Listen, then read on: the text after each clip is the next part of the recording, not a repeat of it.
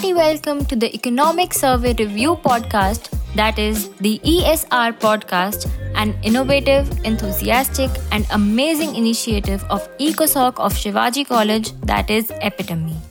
This is your host, Sheen Bhayana, and I would like to introduce you to our guests this evening, Prashant Verma and Shaili Sengar. Today, we will strive to understand does growth lead to debt sustainability? Yes, but not vice versa. To begin with basics, to furnish the floor, or for that matter, to define the dimensions, okay, no more alliteration. What does this chapter of survey speak to you, ma'am?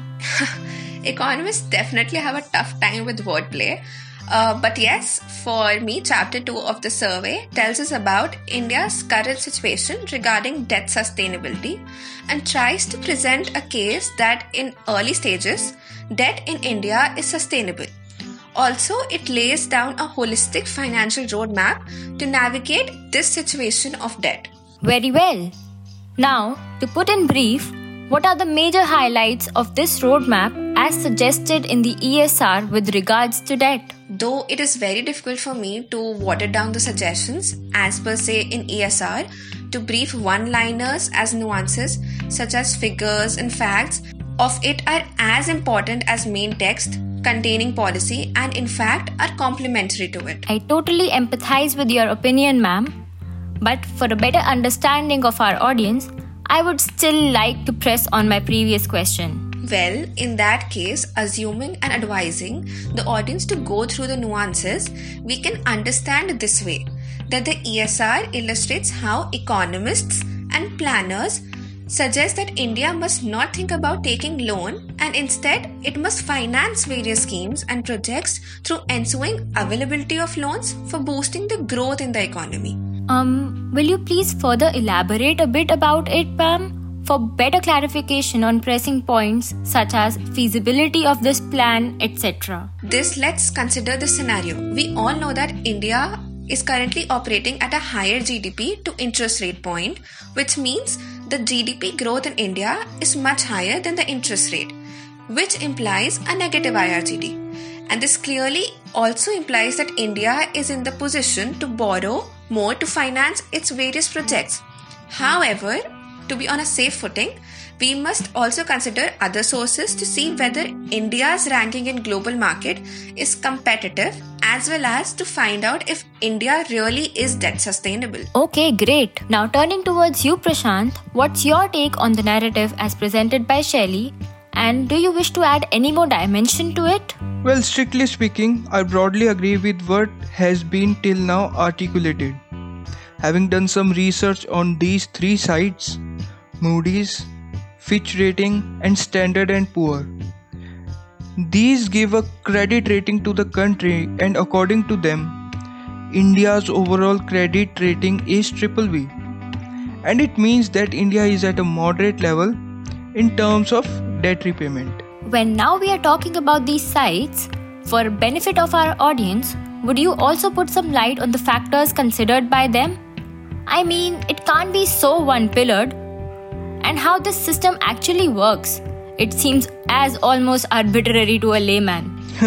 it isn't that husky dory as it seems. And I'm glad that you put that question. First of all, let's consider this. All these sites also consider the factor of internal as well as external growth.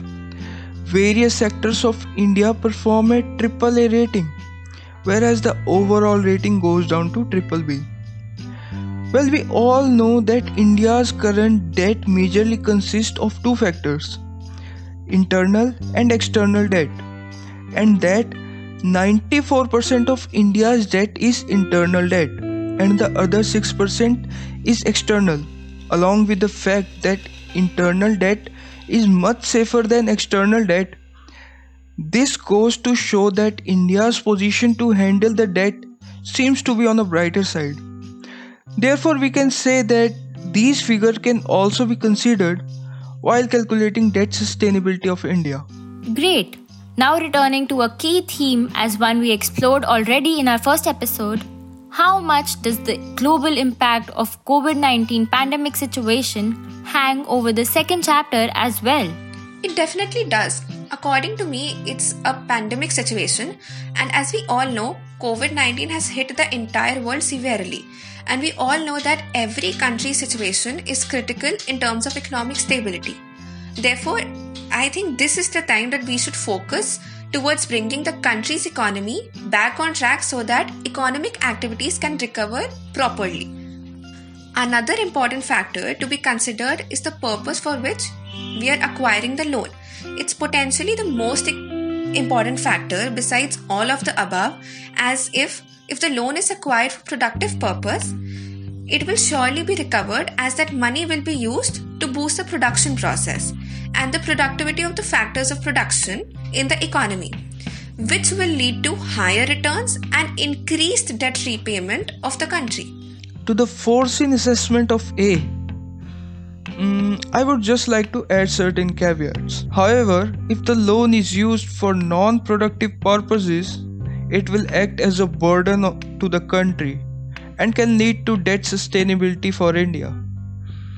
So, therefore, if the loan which we are taking is used to boost industries, to further boost the production and productivity in order to increase economic activity, then the loan is productive and we must go for such steps to recover the economy. So, at last, I must say that India is debt sustainable.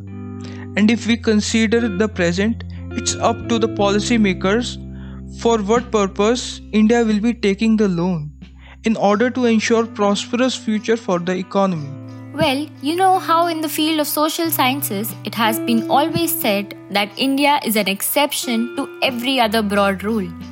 India considerably differs from the pan world postulations.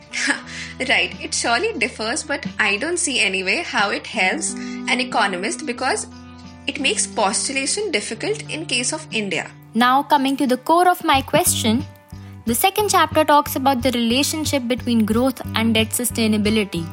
How is this relationship in India different from other countries? See, the chapter basically throws light on how fiscal policy is closely related to debate over public debt and also understanding the relationship between public debt and growth. It highlights that debt sustainability depends on IRGD that we discussed earlier, which is the difference between interest rate and the growth rate.